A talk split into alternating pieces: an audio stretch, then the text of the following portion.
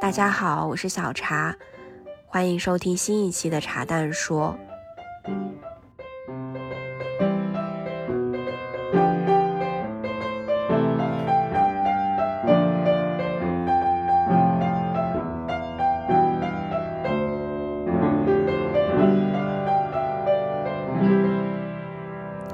相信大家前段时间都有看我写了一篇小茶日记，叫《三十岁我们都不想再打工了》。嗯，我看到了很多很多人给了我非常积极的回应，也非常的强烈。我能感受到这个文章和我自己的很多感触，应该是也戳到了很多很多人内心关于不想上班、不想再这么打工过一辈子的欲望和愿望吧。所以前段时间我和 Frank 在北京出差，我们就想到了可以去采访一下徐老板。他是我们认识了很多年的一个朋友，从斯坦福一毕业就回国做了这个咖啡连锁品牌。和大多数这种名校毕业会先去一个金光闪闪的民企干上，不是民企是民企啊，就知名的这些，比如说。硅谷的这些公司或者华尔街的这些公司干上这么几年，啊，然后有了一定的资源、阅历，包括经验等等，再开始去做自己的事情不太一样。他非常坚定，从斯坦福毕业落地北京就开始做了他这个咖啡的连锁品牌，然后经历了疫情啊，这么几年下来，它已经有十多家连锁店了。我记得。很多年前啊，可能大概一四一五年的时候吧，我还跟 Frank 有问过他，就是你觉得像你这么开这么一家这种咖啡店，是不是其实上着班开也可以？那个时候他就跟我们说，如果你要只是想一个月就赚那么几万块钱，那你开这么一家店啊，其实是可行的，就是完全可以当一个副业做。不过时至今日，我们再跟他相见的时候，他已经是名副其实的徐老板啊，就是他的连锁店已经开了十多家，那。这已经不是一个非常小打小闹就当一个副业去做的事情了。他也不再是像 很多年前我们那时候来找他，我们是逃班来找他，他就是上午在店里看一看，然后下午在店里坐一坐，跟朋友聊聊天这样的一个生活状态了。他也成为了更大公司的一个企业主，但是我们更多的是想跟他聊一聊整个。这样的不上班的一个生活状态和自己做事的这样的一些思维方式吧，啊，希望可以带给大家一些力量和启发。那我们就拉回到那一天跟徐老板坐在一起的自我介绍。那我们就先请徐老板来做一个简单的自我介绍。啊，大家好，大家好，我是这个连锁品牌的老板，然后我们是一九年开始做这个品牌。做这个品牌的原因呢，也是因为当时在国外很爱喝一款饮品，然后国内没有嘛，那我们就把这个东西带回来做了。那我们后来呢，就是沿用了在这种饮品上的思路，我们把这个饮品做成了一个店。后来呢，我们找到我的合伙人，找合伙人之后呢，就把这个整套产品以一个店的门门店的形式推出。嗯，所以从一九年到现在，也是经历了从疫情到还好，到最难，再到挺过来的这个过程，就也也是很艰难。对对对。我们现在就在徐老板的这一个店里，所以大家可以听到一些背景音啊。然后徐老板可以还跟大家介绍一下，其实他一个比较特，一个大家比较会觉得特别的身份，他其实是 Stanford 毕业的。他现在坐在我对面跑完步，然后就还穿着 Stanford 的校服啊。其实我想问一个问题是，其实从 Stanford 毕业，我相信大多数人如果只是想奔着年薪百万的一份工作去的话，是很容易的，就是你怎么都能找到。但是你是那种从毕业开始就没有去打工的，你就决定要自己做。我想问一个大家都可能会好奇的问题：是你真的完全不心慌吗？因为完全不稳定。也慌，但我觉得这个是需要一定的，就是家里的支持的，不然的话你就没有办法很那个什么。OK，但是你用家里的支持，你会比如说会觉得你自己这样子不够成功啊，没有自己真的赚钱，还是你其实有一个很明确的目标，所以你比较坚定，就不怎么怕？嗯，我觉得就可能会因为有家庭的影响和学校的这种创业精神的影响。然后就会对创业这件事情就比较执着。毕业前就已经接触了一些项目，毕业前就跟着一些学呃一些学长去去做一些项目，所以基本上就慢慢的就已经融入到我的思维里面，就这件事情。然后再加上家里的支持，所以说相对来说没有那么慌去做这件事。那你如果现在有给看到一个很，比如说我们的受众更多是一些比我们都更年轻的一些小朋友，如果他也是比如说一个名校毕业，或者不是名校，就是一个正常的学校，那正常的路径就是去去一个大厂或者去一个相对稳定的工作，versus 他现在觉得大家也都觉得我也想做一个自己的事情，一个小事情，你觉得你会怎么样给他建议，或者让他怎么去想这个事情，就他到底要不要做自己的事？首先就是还是要有一个很重要的一个物质基础，就是支持你做这件事情，不能冒冒险。我觉得冒险这件事情，至少对于我来说我是不 OK 的，或者说可以承受最差的结果。嗯，我觉得这件事情衡量标准就是你可以承受最差的结果，你就可以去做。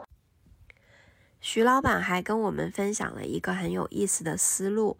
这个是因为他在斯坦福念的就是产品设计，所以产品设计。他被教育的是说，你应该先知道你的产品要是什么样的，然后你再一步一步倒推，你就会明白它应该有什么样的功能、什么样的机制。这些其实是首先你要先清楚你的目标和结果是什么样的，你一步一步去完成它。那对于人生来说，他其实也用了这个思路，就是。当我们问到他很多为什么关于选择的为什么的问题上的时候，他遵循的其实都是：首先你要知道自己想成为什么样的人，你想要什么样的生活状态，然后至于要不要做这个咖啡连锁品牌，还是去一个知名的企业上班，还是去做生意，还是去做任何的事情，它无非是你实现成为这样的人或者过上这样的生活的一个。工具和手段，我觉得这个思路听起来好像很正常，但是它很难做到，而且对于上班的人来说是更难的。因为我自己也打了七八年的工，我非常清楚。打工的状态就是你每一天都觉得自己做的事情是没有意义的，但是你又每一天花了最多的时间和精力在这件事情上。其实说白了，你就是为了换回来这个薪水和能够保障你接下来能拿到更高的薪水的这个精力嘛。那我们就很容易被。埋没在这个情绪和这个循环里面，而没有办法抽离出来想，我到底想成为什么样的人？我到底想要什么样的生活？这样的生活，这一份工作是不是必须的？甚至，它有没有和我想要的生活和成为什么样的人起到一个反作用力？我觉得这个思路是我们非常可以去采纳，并且经常拿出来提醒自己的。嗯，那你之前有给自己一个设一个这种 deadline 或者是什么？比如说我到什么时候如果还做不到什么样，我就回去打工。你会有这种想法吗？我我问这个问题是因为这是我的想法，就是我从被裁员之后，我今年想做自己的事情，然后我给自己的想法就是，那我试到年底，如果我都比如说完全不能进入正轨，然后不能有一个正式的，我觉得比较可持续往下发展的一个趋势的话。那我就回去打工。你之前会给自己这样的 plan B 或者一个 deadline？我不会，因为是我从一开始就没有去工作过，所以首先这个对我来说可能是一个更更不好的一个舒适区。我觉得目前来说我还没有太多这方面的想法。对，而且这种是一种有点像信念，就是你既然。进入了，你就不想让前面的时间打折，或者说白费，这都是你的积累。嗯，那积累下来的东西，我觉得到后面肯定会有爆发。那你刚才说，嗯，你从毕业以后就完全没有去工作过，所以你一直都在做创业的事情。你大概从毕业之后，你做了哪些类型的事情？我做过电商，做过线上教育，做过技术性强一些的 NLP 这这一类的相关的产品，然后现在的话就是做咖啡。我觉得开咖啡店是很多人脑子里都觉得我也想开一个咖啡店，那你其实已经是成功了。他现在的这个咖啡店是一个有一定辨识度，并且在全国是超过十家以上的连锁店的这样一个状态，很多也都在稳定的运行，而且也在不断的继续在慢慢慢在扩张吧。要不然就请徐老板来简单跟我们。啊，分享一下，就是从你一开始开这个，然后经历了疫情到现在这样一些稳定，如果让你把这个经历总结成开一个咖啡店的一二三四五六步，你觉得大概可以跟大家分享什么比较实战的？开一个店，其实我觉得最重要的第一步就是你得想清楚，你开这个店的目的是什么，就是你是赚钱也好，想有一种生活方式也好。你当时的目的是什么？当时其实很简单，就是我觉得这个咖啡挺好喝的，然后很多朋友想喝，你也不能天天让人来你家嘛。觉得这特别适合中国人这种饮品的这种口味的方式，所以后来我们就想，要不然开个实体店，这样的话你可以投射的更多。你朋友想喝，你直接去店里或者叫外卖喝就可以了。所以你并没有想。他能赚多少钱？你只是觉得应该不会亏。对，我觉得他肯定不会亏。然后呢，我觉得是一个可能我作为创业的一个好的一个发起的一个点。嗯，对。你当时也没有想要开很多家店，你就从第一家开始，在北京。对对对。OK，接下来呢？到第二，就是你第一步，好，想清楚你的目的是什么。嗯，那我们第二步就开始做了。做完之后，就发现有很多坑嘛。有很多坑，你就一一点点去填。填完之后，你就会发现，OK，那其实这个东西还挺。呃，有盈利点了，那我们就开始慢慢拓了。那其实拓完之后，迈出第二步就到疫情了。我想问关于这个坑的问题，因为很多人，我相信他一定会在面对一个坑的时候，比如说你发现。你的营销做不成功，或者你发现你觉得这个东西好，其实市场不喜欢。你遇到这个坑的时候，很多人一定会停下来，就不会坚持到说最后又盈利了这样子。你当时是这个过程你是怎么走过来的？比如说最大的坑就是你做这个饮品，你是需要办理一些证照的，但其实有很多租赁的地方它是没有没有它它没有合规的房本，所以说它没有一个合规的地址，没有合规地址意味着你不能。一是不能注册营业执照，二就算你注册营业执照，如果它这种土地性质不是商用，那你是没有办法去做经营性的，像线下的这种食品证的申请。嗯，对，所以因为这种事情耽误了一开始入行的半年。半年。半年。OK，但是哎，那这样想的话，这些东西其实就有一点是 operation 的东西，就是你第一家店其实踩过这些坑了，你后面相对越来越顺了。对。那我能不能得出结论，就是你就发现哦，它不被市场接受，或者只是你自己自嗨之类的，你就没有办法继续往下开嘛？但是其实你更多的是在操作层面的坑，你可以去填补了，然后再到第二第二步、第三步去发展。其实你很多时候你你也不知道这是个坑嘛，你只有操作的时候你才发现。那所以我觉得可能我我当时能做的一种就是低成本试错嘛，很多东西我们不不要一开始铺的太多，包括我们的饮品的口味，我们都是一开始邀请朋友来家里试，慢慢试出来。嗯，所以第二步就是开始做，然后填坑很好，然后第三。第三就是，当你发现这件事情，如果你只是想做个店，达到朋友的这个些这个期望和自己的一一种，如果是生活方式也好的话，那你会发现他还赚钱的时候，你就肯定会逐利，而且不光是你，可能资本也会去找到你。那这个时候你就会想，OK，那可能我可以把它做得更大。嗯，那你就在做新的探索，嗯那肯定就会有新的坑。那我想问个问题，就是你刚才说你很快发现它是在赚钱的，其实我们有很多的受众，包括我自己。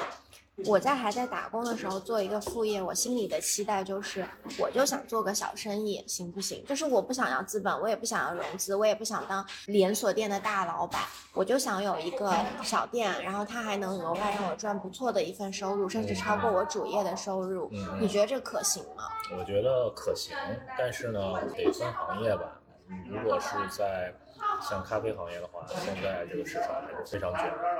可能它是有一定的这个盈利点、盈利机会，但是相比三年、四年、五年前，它的机会会小很多。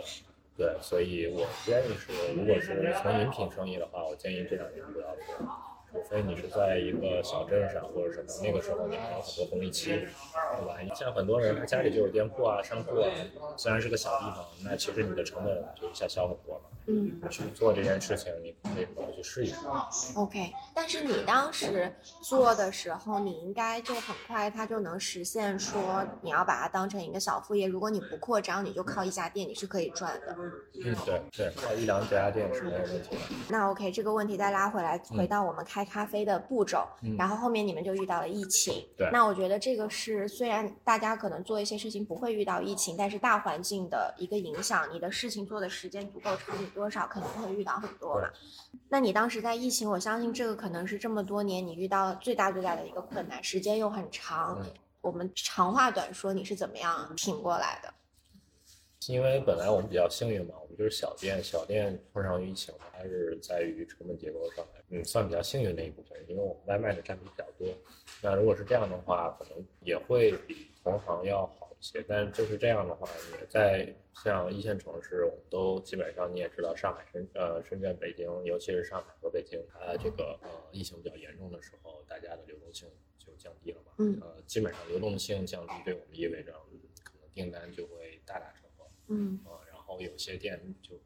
直接就封封了，嗯就你不能营业一两个月。那你这一两个月是租金和人员工资是固定支出固定的，不变。对。那如果一两家店，其实你是很好承受的。当你有十几家店的时候，你就直接再加个零嘛。嗯那你这样的话，对于一个没有完全资本化的一个品牌，其实基本上就是灭顶之灾。嗯对，所以最难的其实就是疫情的时候现金流的问题。嗯，你当时是借助了资本的力量，还是把之前赚的钱？都有，就是我们内部做了一些风控，像我们如果我们核算不下来的，就是发现亏损，我们就就直接闭店了。嗯然后我们尽量跟房东去谈免租，但基本上我们都是把人员他上班时候的薪酬都发出去了。因为我之前大概知道一点点你的故事，就是你的那种资本不太像是那些创业规模非常大的，比如说我找很多机构啊，然后要弄上市啊，你可能是相对个人资本多一点，就是个人投资人嘛。我个人的问题就是关于大家有的时候觉得想做一个小的生意，然后不想要，比如说引入更多的资本，有更多的压力，但其实是不是？其实个人资本是可以让你变得很灵活的一件事情，其实不用躲这件事情，就是相当于用朋友的钱去赚钱，嗯然后把这个事情做了，让大家一起赚钱。对对对，这个你是怎么看的，或者你现在的体会是什么样？嗯，就是你只要跟朋友把一开始的预期把控好就行，就生意就是生意，亏了就是亏了，能赚就是能赚。然后大家一开始对他的情况摊在纸面上说好之后，就算有不可抗力，然后大家也能接受嘛。嗯个人资本肯定更更灵活，所以我觉得，呃，你如果想清楚自己想做什么，具体的路径就无所谓了。嗯对，我自己的情况是，我在大厂打了七八年工，然后认识了也认识了很多老板，自己做事情的老板，或者是在这个行业里的老板。然后其实我出来要做事情，大家会说你要是想的话，我们其实可以投你一两百万。对这件事情，我一直都是我我知道这是种子轮的概念，一点点或者是个人给一点钱，他想他也希望我能赚钱，他更多的投的是我这个人嘛。嗯但我自己对这件事情就是很怕的，我就是觉得这个有很大的责任，我就会往后退。但是另一方面，我又想跟还在打工的这些我们的小我们的受众这些小朋友，就是说，很多时候打工的，就是大家可以积累的这个过程，就是有一天当你做事的时候，你你靠你之前做事的做人做事的一些秉性，然后有一些个人投资人愿意他跟你接触过，他知道他会觉得你是靠谱的，他愿意投你。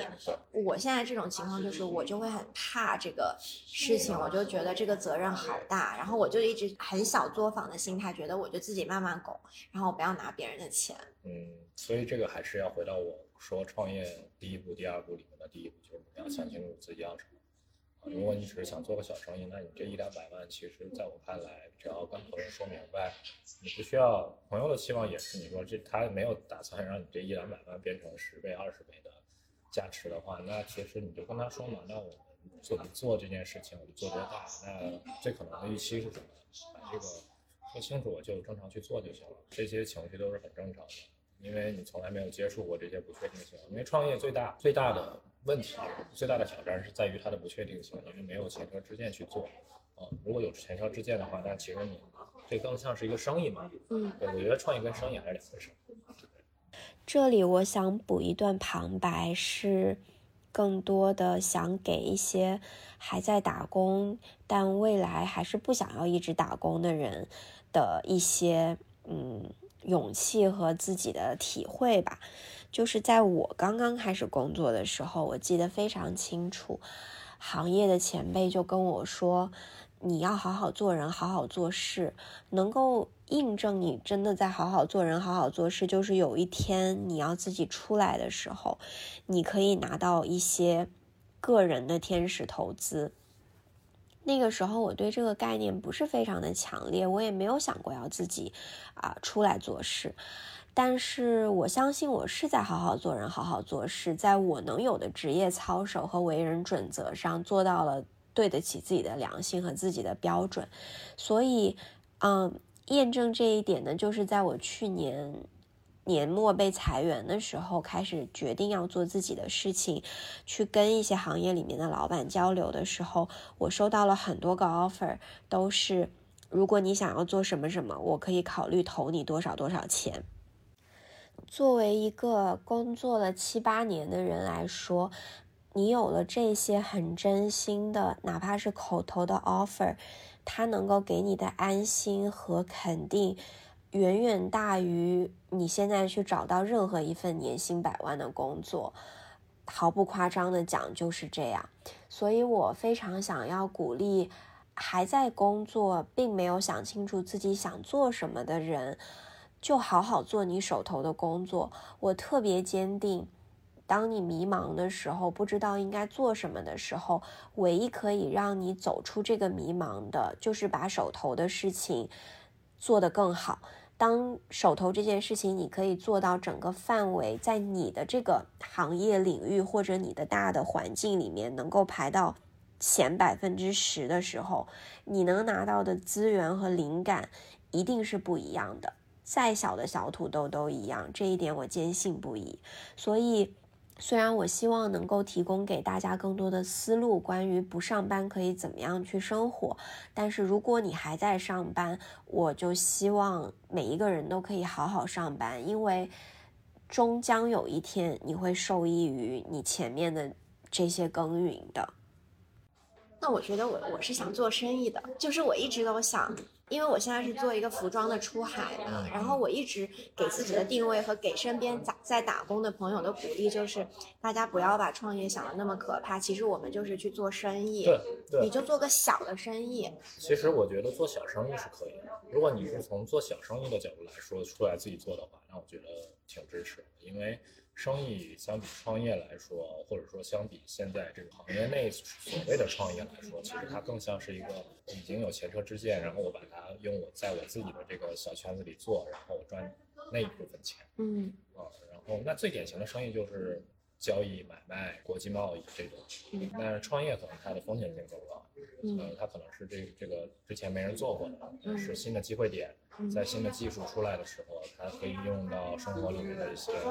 一些平台也好，像互联网，包括现在的 Chat GPT，这一些技术出来的时候，或者是你再用新的技术把之前的事情重新做一遍。OK，那我能明白了，我就是做生意，然后我鼓励大家身边也是做一个小生意。对对对，我觉得做生意，除非真的是。家里可以支持你。OK，那我总结一下，其实就是创业就是曾经别人没有做过的事情，然后你要投入更多的资本和时间，让这个东西重新跑起来。但做生意就是已经有很多人验证了，这就是一个商业模式。比如说开一个小的咖啡厅，卖一个什么东西，开一个淘宝店也好，卖当微商也好，就是任何别人验证过的，你用你有的资源和你的方式，在你的小的圈子和资源。里面去变现，对对，然后就去重复别人做的东西，对，没错没错。所以到了今天，然后现在疫情也结束了，你应该接下来也还会有更多的店会去开，然后就像那就算正常了，就有一二三步，你这个店就开成了。对对对，但是现在就是我们也有特别大的资本的压力。嗯，我说的不是内部的资本压力，说的是来自于现在市面上。这个时候就是竞争非常激烈，就就像一个这个大海里边，虽然这个海很大，我们就是一条小鱼，周边都是大鲨鱼。嗯，对。因为你们毕竟不是那种拿了大的资本然后去烧钱的这样一个连锁店。对。那你现在一天的生活呢？就回到疫情创业也创了，然后疫情也经历了，然后现在开始正常的在慢慢的去成长了。你可不可以跟我们分享一下你一天的生活？这个你觉得很正常，但我的受众会觉得很特别，因为我的受众百分之九十九，我相信都是打工的，而且是大厂九九六加班的。OK，那我一点零的生活就是我最一九年开始做的时候，对吧？那个时候你也不图着赚钱，那你就很很 chill，就是你就天天呃，尤其几点天气起床？好开始说我想想啊，十一点。十一点起床也不会这么晚，因为我是晚睡晚起，典型晚睡晚起的人，所以我尽量想自己不要太晚睡，我就尽量会自己拉到比如九点起，嗯嗯，然后九点起，十点起，然后起完之后就，呃，如果店里没事儿，我就自己吃个早饭，然后下午就去店门口坐着。有朋友，基本上那个时候就很多朋友约在店里，那时候就一两家店，盈利情况也还不错，嗯也没有那么多事儿，所以说就每天那个时候下午在店里跟给朋友介绍，有新的朋友来问开店，外面看看店里情况、运营情况，因为也不用我管，因为我们招招了专人去管和研发，所以其实从这个角度来说，那个时候还是挺爽的。然后下午晚上就是有事儿没事儿，没事儿就自己回家，然后有时候就跟朋友在外面托管，然后你还有盈利利润，因为发现不错之后，就自己开始继续投第三和第四家店，然后到二二零年就开始疫情了，那那个时候就比较郁闷，对，但是那个时候盘子还没那么大，没那么大，嗯。那疫情好一些了之后呢，开始就忙更多店的事儿，那就门店拓展啊，拓新的店呀，就你会发现你每天的时间是不一样的。嗯后来疫情很严重，我基本上每天就是在家待着嘛。嗯然后现在呢，包括现在的事情也不一样，就是你到后面离开那个稳定期，你开始走上真正创业的角那个角度的时候，你就每天的生活是不一样的。就是基本上我的工作就是我们有专职负责的人，他那一块儿是有专门的人那就不需要我管了。嗯那我们还没有足够的预算去雇另外一些不需要专人负责的地方，那就归我了。所以哦，说我，你就做杂事，打杂的。对，我就为公司，但但是其实主要的还是保证公司的战略没有偏，把大家团结在一起，开周会，嗯，保证公司有钱。那你觉得你现在的生活状态，你能保证一个健康的生活吗？如果你想，比如说，如果想，其实是可以的，就是按时运动，足够的休息，你是可以的。是可以的。其实是其实时间是够的，但是更多是来自于压力，所以我觉得心理的心理的压力。对，其实很多时候你会发现你有时间，但你没心情，所以说你有时间睡觉，但是你晚上睡不着。所以我觉得，如果心理承受能力不太行，就还是不要轻易创业，因为很容易崩。嗯，但是我在想退一步，为为自己，也问我的听众问，那如果是做生意，就可以不走到这一步，对不对？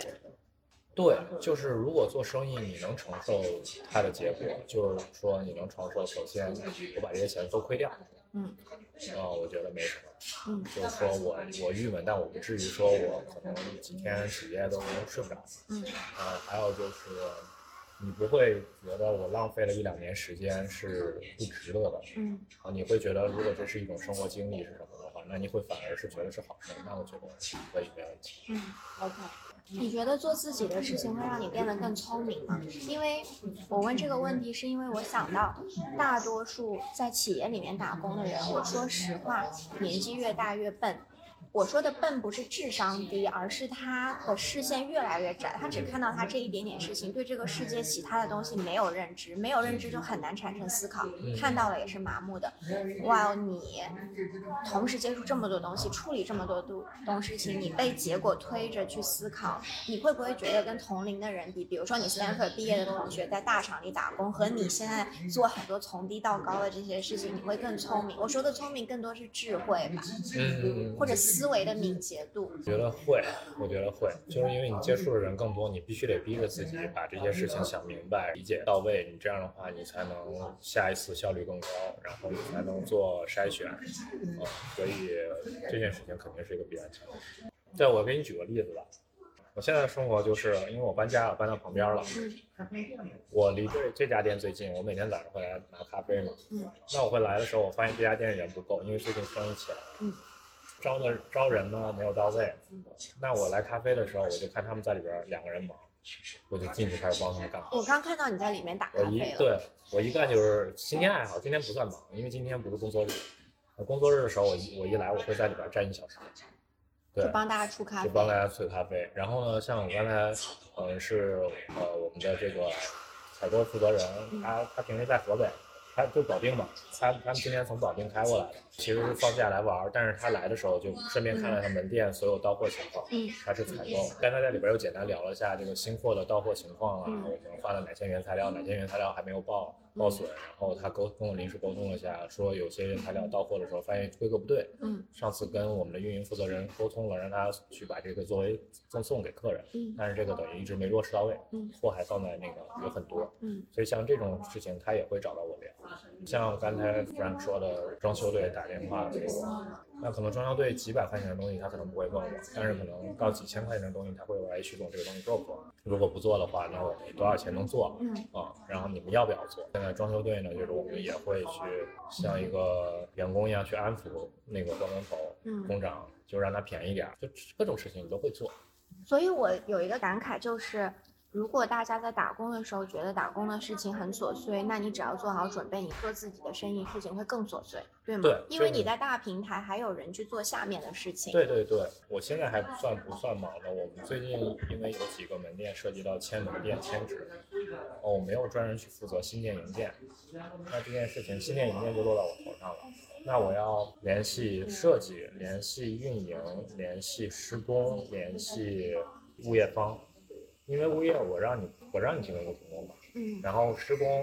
只要设计那边图纸不到位，施工做出来这个东西，那个机器推不进去，你就没法正常营业。嗯运营发现你这个施工做出来这个东西我没法用也不行。嗯然后呢，我还不光要统筹这些，我还要确保它在时间线之前完成，不然就是亏钱，每天都亏钱。嗯所以这事儿呢我做。那个时候我们就签两家店，我每天可以发接近一千条微信，然后听十几个电话，还现场跟别人开会。嗯最重要的是这这些东西它不是一个事儿，它有可能是多件事儿，因为我对而且我说的是两个门店的签店，但其实可能这个只占里面的百分之二三十的我还要处理我正常的我统筹各部门做一些事情，甚至包括新的投资人和新的商场会找到我。对，所以说你这些事情你没有办法把它屏蔽掉，因为你会认为这是以后的机会，嗯。所以说他的事情就都无所谓。但我我听了，虽然一样琐碎，但我觉得最大的差别是，打工的时候，大家对于琐碎的事情的痛苦是来自于觉得它没有意义，然后非常的狭窄狭隘。但是我听起来，其实你做自己的事情，首先你接触的人非常的不一样，你能。拿到的信息能够有的想象力完全不一样，然后其次就是这件事情是很快会有正反馈，虽然这个结果可能是负的，但它也是个正反馈，就是它会有结果，你是在把这件事情做完拿到一个结果。对对对，其实对接触的社会面特别特别广，而且你能接触到最真实的那一面。我觉得对我对我最大帮助就是你能知道对方的想法和对方在这种生意里面要的是什么东西。嗯嗯，就比如说施工，他其实在乎的不光是这个钱能拿到多少，嗯。他可能也在乎你的个人关系，嗯。然后也会在乎，就是说他有时候就是他下面的人是怎么想，嗯。因为其实你会发现，你以为他是工长，你会发现其实不是，他是第二个我，他是其实也是攒了一波人去干这个事儿，对，嗯。所以说某种程度上你会发现，当你知道所有人他在里面扮演的角色和他的利益。在乎的点和他的平时的想法，包括他的性格的时候，你就知道怎么跟这这这群人打交道，然后你就知道怎么去呃整合这群资源。我前段时间发了一个小红书，得到了特别多的回应。其实是和一个之前一直上班，后面很多年都不工作，在家躺着的朋友交流。他说，以前总是觉得不上班就会和社会脱轨，但是其实现在觉得上班才是真的和社会脱轨，和这个世界都脱轨。我觉得他说的特别有道理。就是我相信在上班的人就能够体会到，就是你感觉你是在参与这个社会运动，但其实你每天就被你手上的那么一点点事情和那么几个人所纠缠，真的说可可以说是纠缠，在做你自己知道没有意义，但是要花你醒着最多的时间去反复重复去做的这么一件事情。所以我会问徐老板，他会不会觉得自己做事会比上班变得更聪明？这个其实是我对于身边人的一个观察，就是，嗯，我反而觉得等到大家三十五岁，甚至到年龄更大的这些朋友里面。做自己事情，自己开公司，不管是创业还是做生意的人，他们都会保持更灵敏的思维、更聪慧的大脑、更快的反应力、更好、更强。更包容的去接受新鲜事物的一种能力，反而是在 corporate 里面工作的这些人，他们可能是在年景好的时候相对比较舒服，可能在旅行啊一些浅层的兴趣爱好上，你看他们也挺有时间去玩的。但是对于行业的思考，对于社会的认知，甚至对于很多基本的一些税上的知识、财务上的知识，啊。政策上的知识，他们基本上都不太懂，除非他是做这个垂直的行业的，不然基本就完全不懂。而你想要在一个商业环境里面相对来说是保持聪慧的，其实这些都是很多非常基本的概念和知识，只有把这些串起来，你整个脑子才能运转的非常的嗯丝滑吧，可以这么说。所以，当我在反观身边到了三十五岁以上的这些人，加上大家对于健康意识的觉醒，其实上班的人往往在状态上比那些做自己的事情的人，我觉得要衰老的更快。就是因为你到了一定的年龄，反而比起多几根白发、多一些皱纹，然后皮肤的松弛，我觉得更大的衰老是。你思维的敏捷度的下降，对于新鲜事物的认知和思考的能力下降，就是当你的脑子变得不聪慧的时候，这个才是无法抗拒的衰老。而这是我身边做自己的事情的人给我非常强烈的一个吸引力。我觉得他们都活力四射，并且思维非常的敏捷。我相信这也是我潜移默化的想到。自己想要成为什么样的人，过什么样的生活，而得到的一些观察吧。那你觉得你会更自由吗？这个是大家往往做自己的小生意最，就我也是这么追求的。就是我做，我现在决定。Gap 一年，放弃很多的，比如很舒适的环境啊、福利啊，去做自己的事情。我就是最终可能三十五岁以上、四十岁以上，我想追求自由。就是你刚说的，我想要自由，我也可以晚起晚睡，我也可以健康生活。你觉得你自由吗？现在？我的工作关系上是自由的，但是我的生活是不自由的。像我五一，我都没有意识到现在是五一，我感觉这只是一个。不上班，没有人会联系我，公司不会开会的一个日子。但是你还是会早上来店里面帮大家打个咖啡。对对，主要是因为我来取咖啡，我发现里边太忙了，外边如果堆这个四五位骑手，那肯定我觉得我我有点强迫症嘛，我就想要赶紧把这个加速用开。那如果你就停在一九年做小生意的状态，你觉得你能更自由吗？我觉得也不能，因为我觉得选择创业就是最终你是想把这。对，我不是想做小生意。嗯，明白。我可能有一天也会不由自主的。会的，我觉得大部分人最终你发现，因为你做大，不光是你的物质上的吸引更大，你还有就是你的成就感也会更大。那说白了，我在入行的时候，我一八年我会问了很多北京两三家，呃三四家这种连锁的咖啡，那我当时就有个就是设想，有个假想，我就觉得我是对的。而且你会跟这些人聊的时候，他会不由自主的透露一些这种，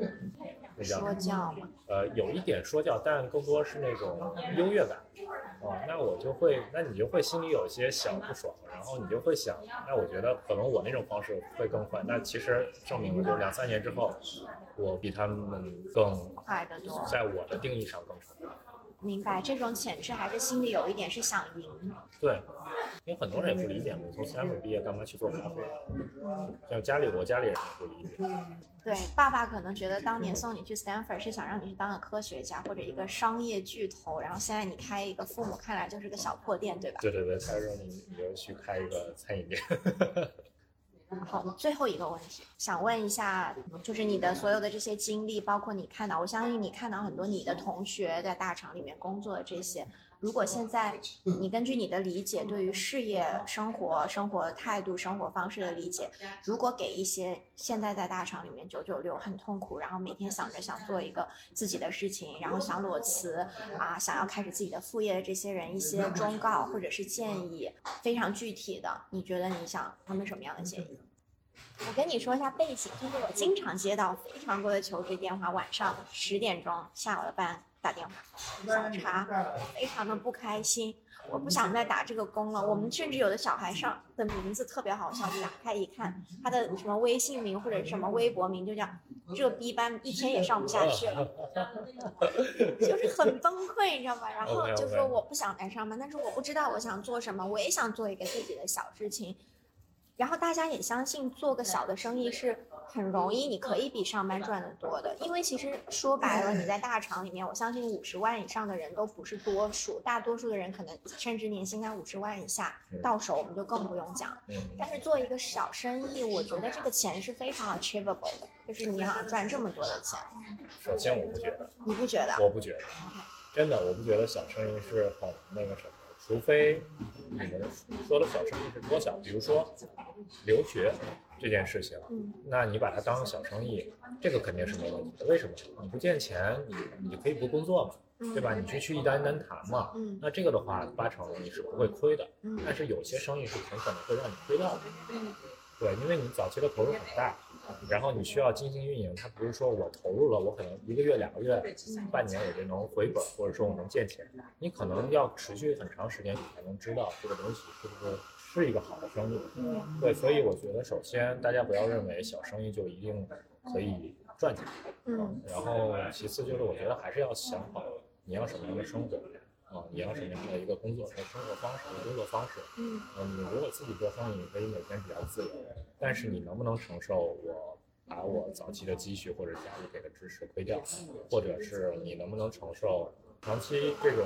你可能也不赚钱，你能亏钱，但是你肯定是比大厂很可能大可能性是比大厂还要。赚的少，嗯，那你能不能承受这个？那如果你可以的话，因为我觉得有一个比较极端的案例，就是很多人去裸辞，或者说把家底儿卖掉了去旅游。那你旅游，然后旅游完了之后，后来之后就租房，在全球或者说全国各地租房。那你如果是这种心态的话，那我建议你可以，因为不在意很多世俗上在意的东西。我有没有房子？我别人怎么看我？你只要自己过得好就行。那我觉得这样没问题，因为现在好多生活条件很很简单，你一天都很容易吃饱，对吧？你只要心境能是那种心境就可以。那如果你还是很在意，OK，我我要把钱亏掉了，我还想买房子这种，那我建议。不要冒险，因为创业不是，或者说做生意不，现在不一定是一个好的时机。时机，嗯嗯。那如果是做副业呢？副业可以，副业完全可以。这副业就是我一开始说的低成本副业，因为你花的时间少，你花的钱肯定也更少。OK，我再总结一下，我们就以做副业给大家一个建议。简单来说，最好做没什么投入的。那我的理解就是服务型的，比如说你现在在一个广告公司，你接一点私活，你开始积累一下你的人脉，嗯，之类的。就像我做茶简历跟范文书，我们这本质也是一个，我们是零成本副业，就是跟留学一个概念嘛。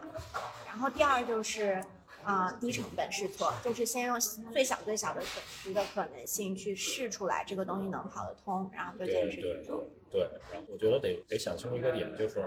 你们想把它作为副业，我觉得八成会有很多人想把这个副业做成之后变成主业。你要跟别人竞争。对，跟别人竞争。那如果当你发现呃你的副业赚钱的时候，我觉得得想清楚，就是你把它作为主业的时候，嗯，长时间这个积累能不能积累成你的一个核心的优势？还是说你只是单纯的投了更多时间、更多钱进去，回报同比更？嗯，我觉得如果是呃这样的话，那它还是个生意，那我觉得还是需要一个更靠谱的主业去支持。但如果你觉得这个东西在你积累之后有一定的呃壁垒，你全全职来做，或者说你整个工作资源来做的话。那我建议你们可以把副业变成主业，它的这个风险性更小，嗯，它的回报也更高了。嗯，明白，就更容易赚更多的钱，有更自由的生活。对对对对。那我觉得很清楚。那我们今天就先这样，然后十我们约了徐老板十点到十一点，他现在已经晚了七分钟，他应该马上要去下一家店了。背景音虽然有一些嘈杂，但我觉得啊、是非常一手的一些想法和经验啊，我们之后会剪出来跟大家分享。那我们今天就先这样，谢谢大家，谢谢徐老板。不客气，不客气。这是一期非常即兴的播客，希望你们可以喜欢，也能多少受到一些启发。我希望可以找到更多身边啊、不是在规规矩矩上班的朋友，来跟你们分享不同的一些生活方式和工作方式。我非常坚定的想要把这个思路传播给更多的人，就是我们作为东亚人，真的就是不知道从哪个地方 DNA 里就设定了。不工作就是不正常的，然后就是会跟社会脱节的。不工作，你就不知道应该怎么养活自己，找不到自己在这个社会里的一个位置，而且甚至连两份工作中间有一个空窗期，都会让我们感到焦虑和不安。我觉得这个不是一件正常的事情，虽然它很普遍，但是它不正常。所以，就是在我自己开始了新的生活状态的时候，如果能有更多的时间和精力的话，我也希望可以跟大家分享更多这样的故事吧。希望可以带给你们一些力量和启发。那这一期的茶蛋说就先这样，我们下一期再见，谢谢大家。